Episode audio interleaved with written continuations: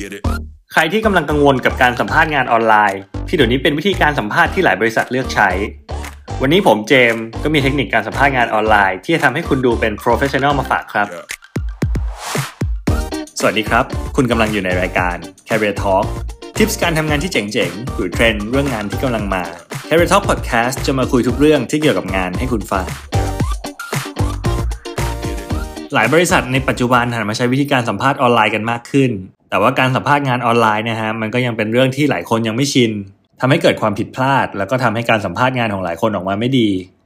แต่ก่อนที่จะเริ่มทริคต่างๆ ในการสัมภาษณ์งานออนไลน์เนี่ยฮะผมก็อยากให้คุณผู้ฟังทุกคนลองมาเปลี่ยน mindset ของตัวเองกันดูก่อน เพราะว่าหลายคนยังติดอยู่กับความคิดที่ว่าการสัมภาษณ์งานออนไลน์ก็เหมือนการวิดีโอคอลกับเพื่อนทั่วไป ตรงนี้ฮะก็ทำให้หลายคนละเลยรายละเอียดต่างๆ ที่อาจจะเป็นปัจจัยในการคัดคนเข้าทำงานของบริษัทนั้นๆ งั้นเรามาดูกันฮะว่ามีอะไรบ้างที่เราต้องเตรียมตัวในการสัมภาษณ์งานออนไลน์หนึ่งครั้ง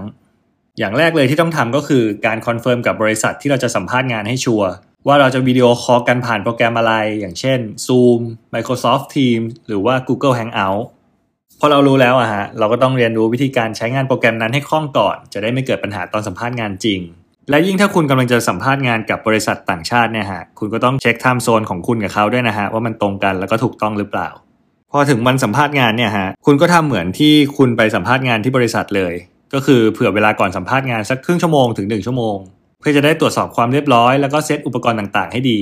ไม่ว่าจะเป็นพวกแบตเตอรี่หรือว่าคุณภาพของอุปกรณ์ที่จะใช้สัมภาษณ์ เช่นมือถือโน้ตบุ๊กหูฟัง small talk รวมถึงสัญญาณอินเทอร์เน็ตด้วยนะฮะแล้วพออุปกรณ์ทุกอย่างพร้อมแล้วก็ login เข้าสู่ระบบรอไว้เลยฮะจะได้ไม่ต้องฉุกละหุกตอนสัมภาษณ์งานจริง อีกเรื่องที่ต้องให้ความสำคัญก็คือการเลือกสถานที่ที่เราจะใช้ในตอนสัมภาษณ์งาน เพราะอย่าลืมนะครับว่าคนที่สัมภาษณ์งานเราเนี่ยเขาไม่ได้เห็นหรือว่าได้ยินเราแค่คนเดียว แต่ว่าเขายังเห็นสภาพแวดล้อมข้างหลังเราด้วย และการที่มีคนเดินผ่านไปผ่านมา หรือว่ามีเสียงแมวร้อง มันก็อาจจะทำให้เขาเสียสมาธิในการฟังเราได้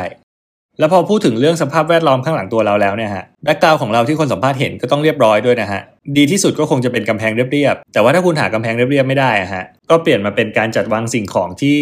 จะมองเห็นผ่านกล้องเนี่ยฮะให้มันเรียบร้อยแล้วก็มีระเบียบที่สุด หรือถ้าไม่งั้นคุณก็อาจจะเลือกภาพ effect background ที่มีอยู่ในโปรแกรมที่คุณใช้สัมภาษณ์งานมาใส่แทนก็ได้ฮะแต่ว่าก็คง concept เดียวกันครับว่าภาพ background นั้นน่ะต้องเป็น background ที่เรียบร้อยด้วย เป็นสีเรียบๆหรือว่าเป็นภาพที่ทางการหน่อย แบบพวกภาพโต๊ะทำงาน หรือว่าภาพบรรยากาศออฟฟิศก็ได้ฮะสำหรับการแต่งตัว หลายคนอาจจะเคยเห็นมุกตลกว่าทำงานที่บ้านเนี่ยฮะทำงานแค่ครึ่งท่อนก็พอ ก็คือแต่งตัวเรียบร้อยแค่ครึ่งบน แล้วก็ใส่กางเกงขาสั้นก็ได้ ไม่มีใครเห็น แต่พอสัมภาษณ์งานจริงนะฮะ ก็คืออยากให้ทุกคนเนี่ยแต่งตัวให้สุภาพเรียบร้อยแบบครบชุดเลย ส่วนเหตุผลที่คุณควรจะแต่งตัวเรียบร้อยทั้งชุดนะฮะ ก็คือคุณอาจจะต้องลุกขึ้นมาหยิบจับสิ่งของหรือว่าอะไรบางอย่างระหว่างสัมภาษณ์งาน แต่ตรงนี้ผมก็ขอเตือนไว้อย่างหนึ่งนะฮะว่าอยากให้ทุกคนเนี่ยหลีกเลี่ยงสีสันที่ดูฉูดฉาดหรือว่าเสื้อผ้าที่มีลวดลายหน่อย เพราะว่าการมองผ่าน video call ฮะมันอาจจะรบกวนสายตาผู้สัมภาษณ์งานได้มากกว่าปกติ ต่อมาเป็นเรื่องของบุคลิกภาพ และการสื่อสารผ่านภาษากายของเราครับ อย่างที่บอกไปนะฮะว่าพอเราไม่ต้องไปสัมภาษณ์งานที่บริษัท แต่ว่าหันมาสัมภาษณ์งานออนไลน์แทนเนี่ยหลายคนก็อาจจะทำตัวตามสบายมากกว่าปกติ แล้วก็ทำให้บุคลิกภาพบางอย่างไม่ดี ซึ่งจริง ๆ แล้วอะฮะภาษากายแล้วก็ eye contact เนี่ยมันเป็นเรื่องสำคัญมากเลยนะฮะเพราะว่ามันจะสื่อสารได้ว่าเราเป็นคนยังไง แล้วก็มีบุคลิกแบบไหน สิ่งที่เราควรทำก็คือพยายามนั่งหลังตรง แล้วก็ไม่ยกเท้าขึ้นมาขัดสมาธิหรือว่ายกมือขึ้นมาเท้าหน้า เท้าโต๊ะเกาแขนเกาขาเกาหน้าอะไรอย่างเงี้ยฮะ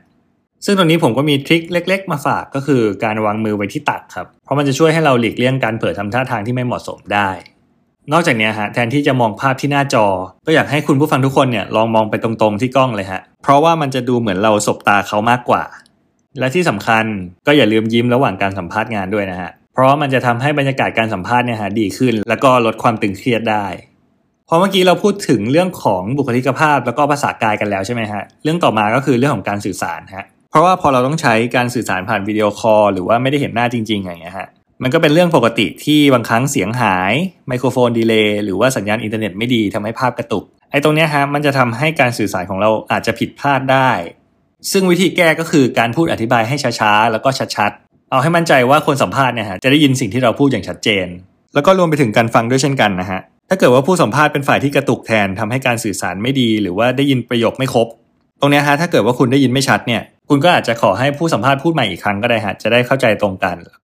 แถมอีกนิดนึงครับสำหรับคนที่ไม่ค่อยมั่นใจในการตอบคำถามสัมภาษณ์งาน คุณอาจจะลองเขียนโน้ตข้อมูลสำคัญไว้เป็น bullet bullet แล้วก็แปะ Post-it ไว้ข้างๆ จอคอมพิวเตอร์ก็ได้ไอ้ตรงนี้มันก็จะช่วยให้เรามั่นใจได้มากขึ้น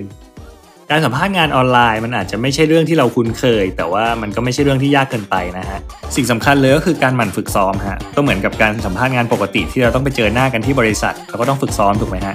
การสัมภาษณ์งานออนไลน์ก็ทำเหมือนกัน